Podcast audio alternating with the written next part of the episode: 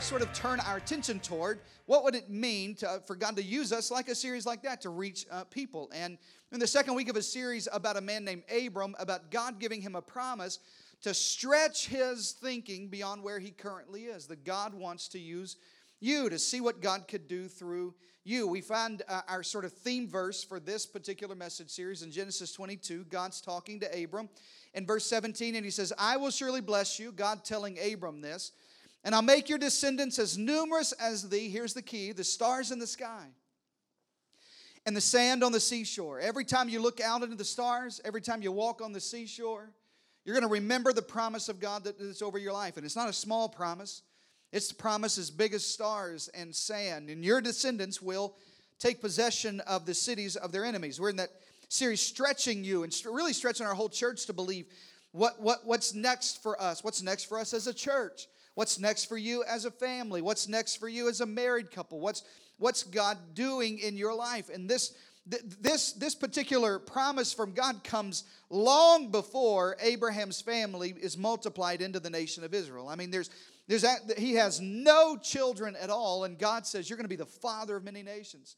You're going to have descendants like, like, the, like the sand uh, uh, on the seashore and the stars in the sky. And Abraham's like, God, I don't even have a baby yet. God sort of giving Abram this mental model that I got to change how you think before I can give you the promise.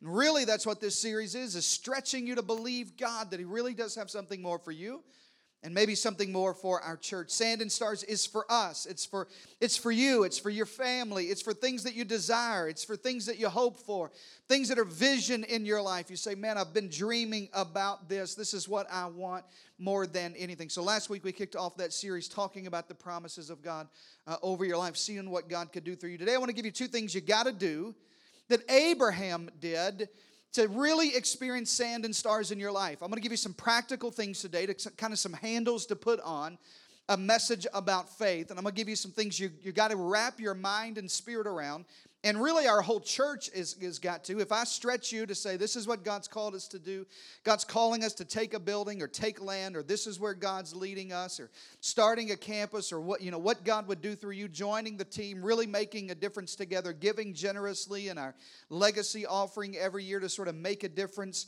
uh, in the world, you got to do these two things. Here's the first one write this down. You got to open your heart to hope. If God is going to use you, if you're going to experience the sand and stars kind of promise that I think God has for you, you're going to have to open your heart to hope. This is so big. It doesn't seem big, but I'm telling you, I meet a ton of people who want sand and stars, but they won't allow their heart to be open. It's, it's, it's so huge that they have desires and, and dreams and they have vision, but they let life sort of sabotage all that stuff inside of them and either past experiences or maybe the way you were raised or maybe a relationship that you're currently in, you just think, man, that sounds good for everybody else. That sounds like a great message for the guy I'm sitting next to or, or, or, the couple on the other side of the church. And life has a way of kind of stealing our hope from us. And if you're not careful, we'll close ourselves off from hope and close ourselves off from what God has for us. And we'll just start suffering over and over because you, you really never want to experience the pain of loss again. And so you'll say, bless you, because you say it, I have ADD too, real bad. because you say that you can't, man, it's never happened before, this last time it didn't work out, or I've been praying and it didn't work, then you just sort of close yourself off and you say, man, I don't know if I, I just, I don't know if I can have hope. Look at me in the eyes. Don't look at your notes. Look at me in the eyes, everybody in this room. You're doing fantastic at what you are. You're, look at me, all the moms in the room. Where are the moms? Make noise. Where are the moms? Look at me, moms. Look at don't look at that husband you're married to. Don't look at those two kids that didn't get a bath today with sucker all over they're stuck to their face. Look at me. You're doing great as a mom. You are a fantastic mother. You, you're not a perfect mama. I don't know why I saw men not clapping. I don't know why you would do that and set yourself up for a bad day, but anyways, you're doing fantastic as a mom. You're not perfect but you're a dang good mom, if that's all right for me to tell you. You're doing all right. You're doing okay. You're in the right trajectory. You're not perfect, but you're in church today. I know this about you. You're already started the week off in the right direction. You're doing the right things. Do not fall trap. Men, you're a good father. You're not the perfect father. You may not be the best, but you're not what it is that you, you, you see in other men, or maybe you saw in your father. God's uniquely called you and qualified you and anointed you to do better and more. We're so hard on ourselves, we don't open our hearts to hope that God could use me. Don't fall into the trap that you're not enough. Don't fall into the trap that you're not enough, because here's a dirty little secret you're never going to be enough. You're never going to be enough to really earn the promises of God. Some of us think, well, I'm not enough. I'm not a good enough father, so how in the world would God be able to use me? I'm not a, I'm not a good enough wife, or I'm not good enough as a mom, or I see everybody else on Instagram and their, you know, their filtered life. And you judge your script by their highlight reel. You think their life is really like that. Their life is not like that. They don't even own the clothes they put their kids in. They have tags on them. They're in the dressing room, everybody. They didn't buy those clothes. They just, they just want you to think they did. That, that, that's not their real life. Their real life is just as messy as yours. And you start thinking, I'm not good enough to be that. There's no way I'm good enough for God to use me. But I want you to open your heart to hope today. That God really does have a plan for you that God really can do something in your life. I want you to see something that isn't there. I want you to see what you don't yet see yet. Romans 4 and 18 says it like this in the New Living Translation. Even when there was, look at this, underline this in your Bible. This stood out to me so much studying for this message for you. Even when there was no reason for hope, there was every reason not to believe the promises of God. There was no reason for hope, and yet Abraham kept hoping believing that he would be the one who would become the father of many nations, even though there was no reason for hope. Let me tell you something. Don't let your intellect get in the way of a miracle. Don't let what you know, don't let the things you know that you that, that you think I've already decided, don't let that get in the way of the promises God has for you. Don't let that get in the way of the sand and the stars and God's plan for you. The Bible says that His ways are higher than our ways. Come on, everybody. His thoughts are higher than our thoughts. He doesn't think like me, He doesn't act, they're greater than I am. The God that I'm preaching to you about today is more resourced than you are. You say, I don't have enough money, we don't have enough education, there's just not, it doesn't matter that you're depending on you. I'm depending on God. I'm going to look to God even when there's no reason to hope. I'm going to go to God and open my heart to hope. Last week we talked about acting your stage, not your age, what it means to really step on the stage and say, I'm not there yet, but I'm going to act that way. Um, Meghan Markle, she had to learn how to act like a princess before she became one. And you're going to learn how to act like the miracle that you're in before you become one. Act like the business owner God's called you to be. Act like the better father. Act like the better mom. Act like the husband, the spouse that God's called you to be. You got to act your stage, even when you don't feel, even when there's no reason to hope, even when history tells you there's no reason. There's this sense in you that you feel like you got to stop thinking like you're a failure and start realizing you're in process. Let me tell you that again. You got to change your thinking from thinking like you're a failure to thinking like you're in process. I may not have it yet, I may not be there yet, but it doesn't mean God isn't working. I, I, may not have achieved everything God promised me yet. I may not have realized or seen everything. Every reason may be not to hope, but I'm going to believe that God can. There's no reason to hope. And Abraham said, That's where God does his best work. Look at me. When you have no reason to hope and believe anymore, that's when God shows up. When you, when you decide you're at the end of where you are, that's when God does his best work. You got to open your heart today. I want you to open your heart to hope that, that God really can do something to you, that God can really use you to change the world, that God really does have a purpose for your life, a plan for your life. You're not here by accident, that you were born on purpose and with a purpose, that God could use you, that God has a sand and stars kind of promise for you. Do you receive that? Shout amen. You got to open your heart to hope. Here's the second thing if you're going to experience what Abraham experienced, not only do you open your heart to hope, but you're going to have to live your life. Now, this is strange free from strife. And this is sort of a pastoral point, so it, it, let me, if you'll just give me about 10 minutes, let me pastor you through this and help you through this. That there's, there's a connection between your hope and strife that you allow in your life. There's a connection between you closing your heart off because of the strife in your life. And Abraham experienced this. He knew, by the way, the strife in your life, I can't help it. It's a preacher disease where I have to make them rhyme. Abraham knew, I, I, I got something God gave me, and I can't let other things get in the way and cloud all of that stuff God gave me. And if you're not careful, we'll live in a world where we'll, we'll believe God, but there's so much bad going on in our life, it chokes out what God's promised you. You, you, will get out of church on Sunday morning because you're the, you're the spiritual crowd that comes to first service. So by 1045, you've beat everybody else to the restaurant. Come on, somebody. Nothing like Luby's around 11 a.m. Luby's, anybody? Luby's? There you are, yeah. You, you, you, you'll leave and you'll get back in the car, and the moment you get in the car, your kids are still the crazy, wild kids they were when you got here. And you're thinking, I brought you over there to get saved. Why didn't you get saved? What's wrong with you? And you're and you still got the same spouse. Hopefully you, you still have the same spouse today when you leave. And everything you know you go back to the same job tomorrow morning you think man there's all this all this strife. Just because listen just because there's strife around you does not mean there has to be strife inside of you. Let me say that again. Just because there's strife around you does not mean you got to let it get inside of you and choke out the hope that God has for you. You got to choose to be in control. You got to keep that stuff out of your soul. You got to keep that stuff out of your spirit. Strife will distract you from the sand and stars God has for you. It's what happened to Abraham. Strife is this trap that we're all susceptible to. It's, it's fighting and bickering, and there's all kind of opportunities to disagree with people. You know what I'm trying to tell you? People are disagreeable. Anybody know a disagreeable person? Let me see your hands. Anybody married to? It? Don't you raise your hands? If you didn't raise your hand about knowing a disagreeable person, you're the one that everybody knows. you're, you're the one everybody's thinking about. Your boss, your coworker, employees, your spouse, your friends, your neighbors. Come on, your neighbors' kids. Anybody know where I'm at on that? The temptation is to always come out because there's strife around me with guns blazing. You know what I mean?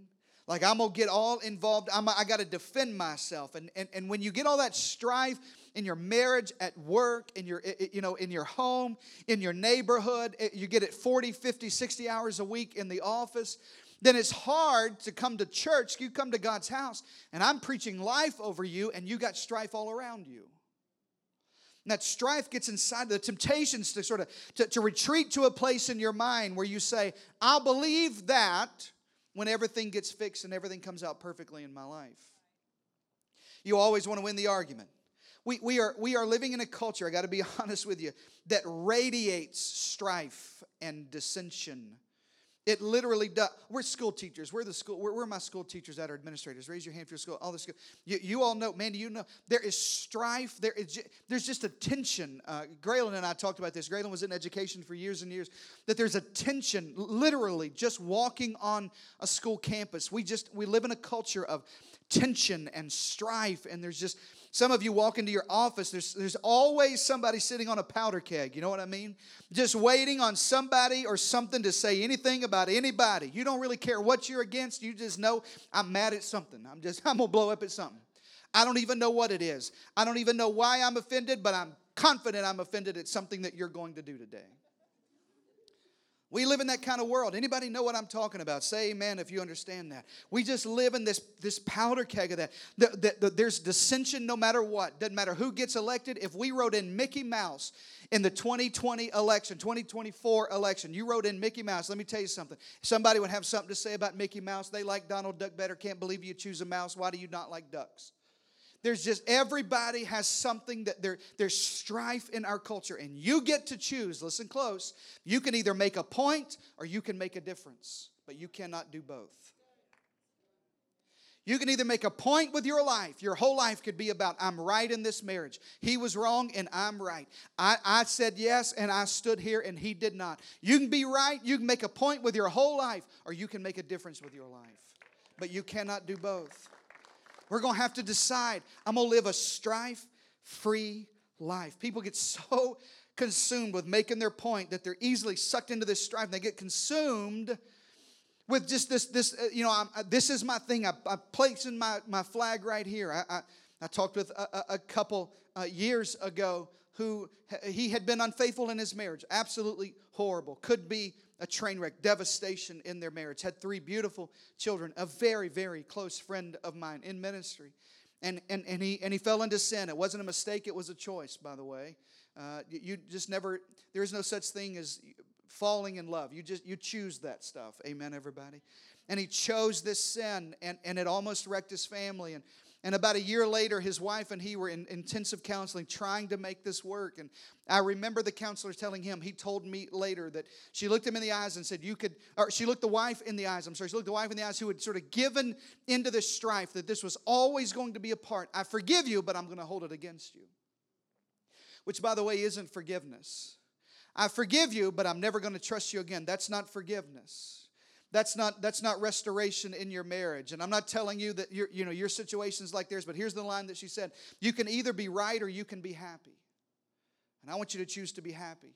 And here they are now and years later some 10 years later god's completely restored their marriage he's in ministry again god's it's, it's a beautiful picture of that but people get so consumed i want you to get consumed with making a difference instead of making a point I, I, want you to get consumed with making a difference in this church. That this church is not about strife and who's better than and who's got more than. No, no, no. This church is about lost people and people who are far from God, people who need hope and help and healing. I don't care how the other church down the street does it. This church is about people. This church is what we're for and not what we're against. Shout amen to that.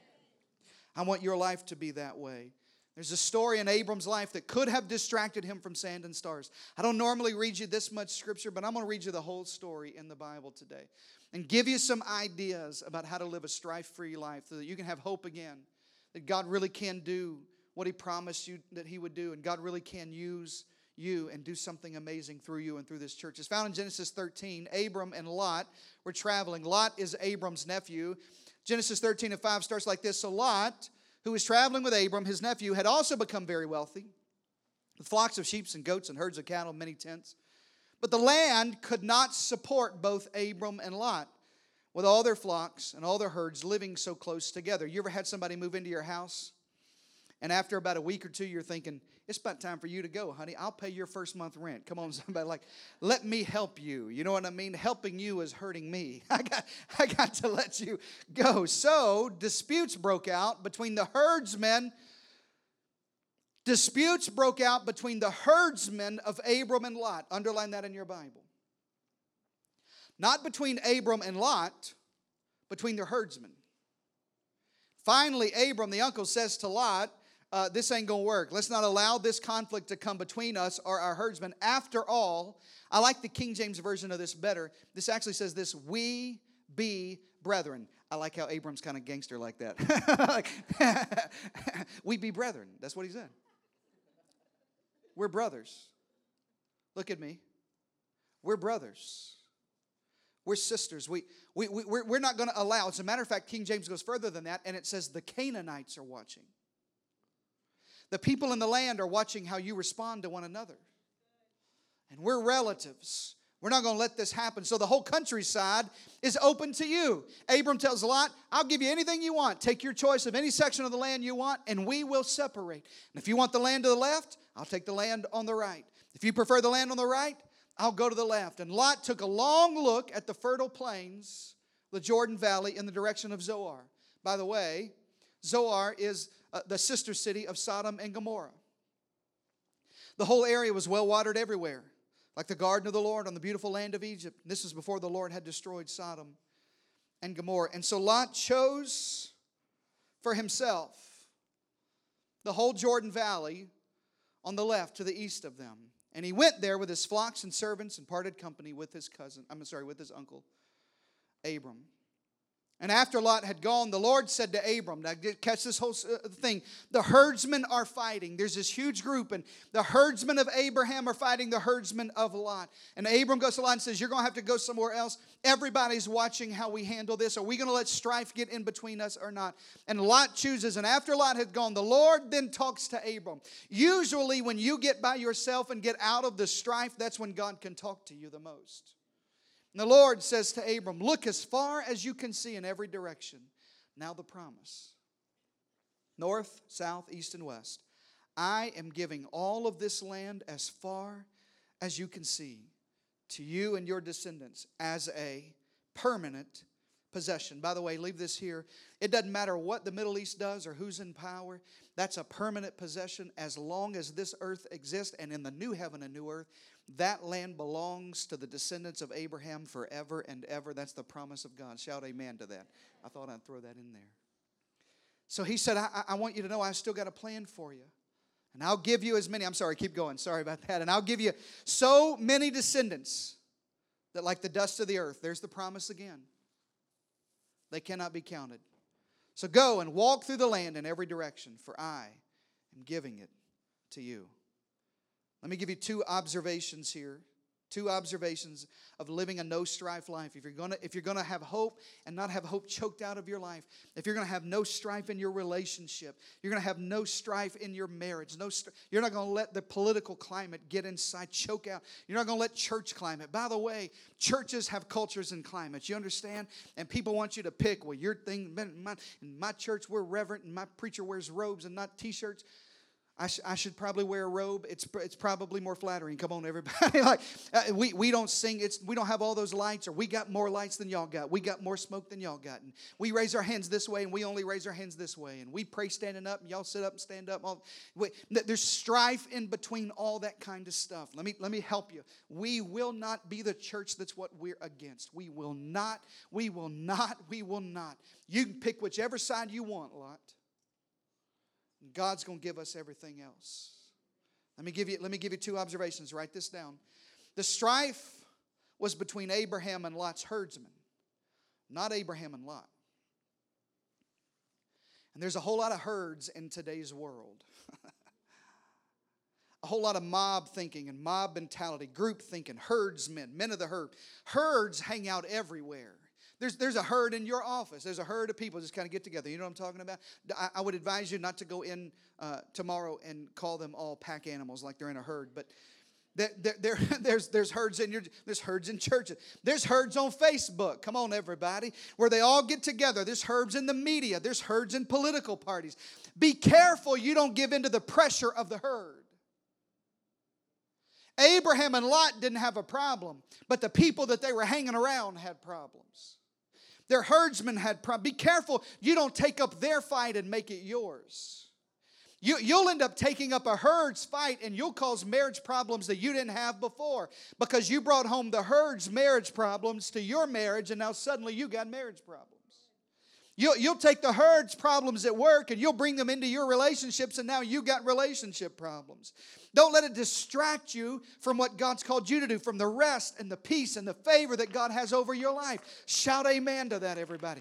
This is not our fight. This is not our fight. This is not our strife. God's called us to something more than that. There are injustices in the world. We ought to confront them. We got to stand up for them. Every generation has them. We did it yesterday at A21, standing up against slavery and sex slavery. We, we listen, we ought to be working towards as it is in heaven, so it is on earth. We ought to be working towards that. But listen to me. It doesn't mean you got to boycott every time a company does something you don't like or get on Facebook and tell everybody. They never usually cause any solution. We are not called to live live in strife. We are called to tell people there's still hope. God's still got a plan. Everything's going to work out. God's got something bigger for us to be a part of. Shout amen to that, everybody. If you're the kind of person that likes a church full of strife, I got a list of churches I'd like you to visit next Sunday. This probably isn't yours. I say that with all the love I can muster up to you. This is the church that's known what we're for. We're going to be for people and for love and for hope and for life and for people getting passionate in a life giving relationship with Jesus. This is what we are for. We, we got to work to, don't be, here's what Proverbs says Proverbs 20 says, avoiding a fight is a mark of honor. But I know a bunch of fools who insist on getting on Facebook. That was uh, in the message uh, insist on Facebook quarreling. It's, it, it's a lost virtue, everybody, of learning how to honor and keep our mouths shut from strife. It's a lost virtue to honor. People run into a fight and they're not running to help or heal. By the way, if you talk about more than you do, stop talking about it. You're hurting those of us who are doing it. Just start doing something Just get involved somewhere. Abraham said, This is foolish. We're not going to do this anymore. We're not going to let these herds, we're family. We're not going to get sucked into their dysfunction and their strife. Anybody know somebody wants dysfunction is a vacuum, by the way. It likes to suck everybody in around it. It just does.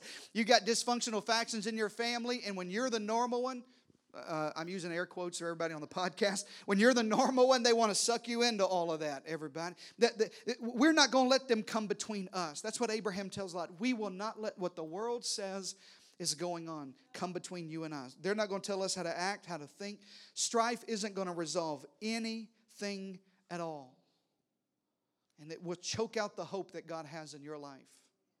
I love what Dr. Martin Luther King said. He said, uh, uh, when given a world stage to say, how do we deal with the injustices of racial uh, uh, uh politics and prejudice and Jim Crow and the, the, the stain on America's history, honestly, Dr. King did not stand up and say, this is what's wrong with everybody. This is how bad you are. This is what we got to fix. This is what's wrong. I love Dr. Martin Luther King stood up and said these famous four words I have a dream. You know why? Because if you'll keep dreaming for what God has for you, it'll distract from all the strife around you. You and I have to learn that. We're going to have to learn how to hold on to the dream that God's put in our life, even when there's strife all around you. But when people don't have a dream, they don't have any hope. Dr. King knew if I'm going to give my people hope, I got to give them a dream. He would not fight fire with fire. He famously said, Hate cannot drive out hate, only love. And darkness cannot drive out darkness, only light. We are called to be people of light and not darkness. I'm calling this church to dream again. Dream again. Let's don't get bogged down in where we are. Don't get bogged down in what we currently. Don't look around and think, man, I wish the sound was better. So do I. I wish the seats were more comfortable. That ain't never gonna happen. I, wish I wish I wish we were in a building. So God's gonna give us that. Let's dream together, everybody. I wish we could build campuses all over San. Me too. Let's dream together. I wish we could go into the inner city. I wish we could go to Haven of Hope in San Antonio, the largest homeless shelter in the contiguous United States. I wish we could go feed people in Jesus' name sponsor every child who doesn't have a family, build orphanages around the world. I wish we could build Bible schools and a prayer center. I wish we could do all of that too. Let's don't get caught up in what we're not. Let's dream again. Keep hope. God, I feel like Dr. King now. Y'all know he was a preacher, that's why he's so good at it. Keep hope alive. Keep hope alive. Abraham said, We're not going to do this. Let's don't squander all this blessing. God's got something bigger for us than strife. Here's the second thing I got to hurry. I'm almost done. This stupid clock. Number two, herds will cause you to fight over acres when God wants to give you the whole country. Herds will fight. Herds will cause you to get distracted by small things, acres. Lot, listen. You guys want a few acres down there by the river? That's fine. If you want to live in a van down by the river, that's your deal. Ask somebody. Herds that cause you to fight over acres when God wants to give you the whole country. You'll be so busy fighting this, come play. You'll be so busy fighting over acres, you'll miss what God wants to give you. You'll focus on small things and it'll cause you to miss the big picture in your life. Some of us have spent 20 years focusing on acres. And God wants to give us the whole country. Some of you spent your entire marriage in focusing on the acres, your, your entire marriage, your entire relationship. you'll focus on the 10% that you disagree on instead of the 90% that you can get together on. You'll focus on my little thing, just little acres. Just is one little difference. God wants to give us the whole land. It's interesting that it wasn't until Abram removed the strife that God came back to him and reaffirmed the promise in his life. Remember, he said, I'll give you, you'll have descendants like the dust of the earth. Better translation is sand on the seashore. Same, exact promise. God will reaffirm the promise over your life when you decide to live strife free. I'm not going to let this distract me. I'm not going to keep fighting over acres when God wants to give us the whole country. Jesus refused to get hemmed in and pinned into this tiny acreage. John 4 tells a story about a Samaritan woman. She was half Jew, half Gentile. Racial prejudice was so prominent, serious racial prejudice here. Jesus sends all of his disciples away, the whole church he sends away, because he knew I can't do what I want to do in her life with all these religious church people around me. I can't do the work of the kingdom because these people can't get past their small acre issue. He would not be able to affect eternity in this Samaritan woman's life because the disciples would rather fight over the acres instead of believe God for the whole country of Samaria. Jesus, Jesus, even in the middle of, the, of this strife, is on mission. The disciples were distracted by acres, not Jesus. He put all his attention into the one, into the one who's lost. Listen, the herdsmen of Abram and Lot, they're consumed with quarreling over acres. But Abram's like, I'm not, I'm, I will not get sucked into this. And I'm asking this church, as we take a turn towards reaching others this fall, do not get sucked into strife. Don't let hope get sucked out of your life. And don't settle, don't fight over acres when God wants to give us the whole land. Open your heart to hope. Believe again that God has sand and stars promises for you. Proverbs 4 and 23 says it like this Guard your heart above all else, because it determines the course of your life. Let hope rise up in your heart. Take strife away. Take strife out of your marriage, out of your relationships, out of your job. Just don't get involved in it. Out of this church. I'm calling this church to a no strife life. If God's going to give us what He's promised us, we will not be known what we're against. We will be known for what we're for. We're for people knowing God passionately, intimately, vibrantly, in a life giving relationship were for people finding freedom from their past. That anybody is somebody in God's kingdom.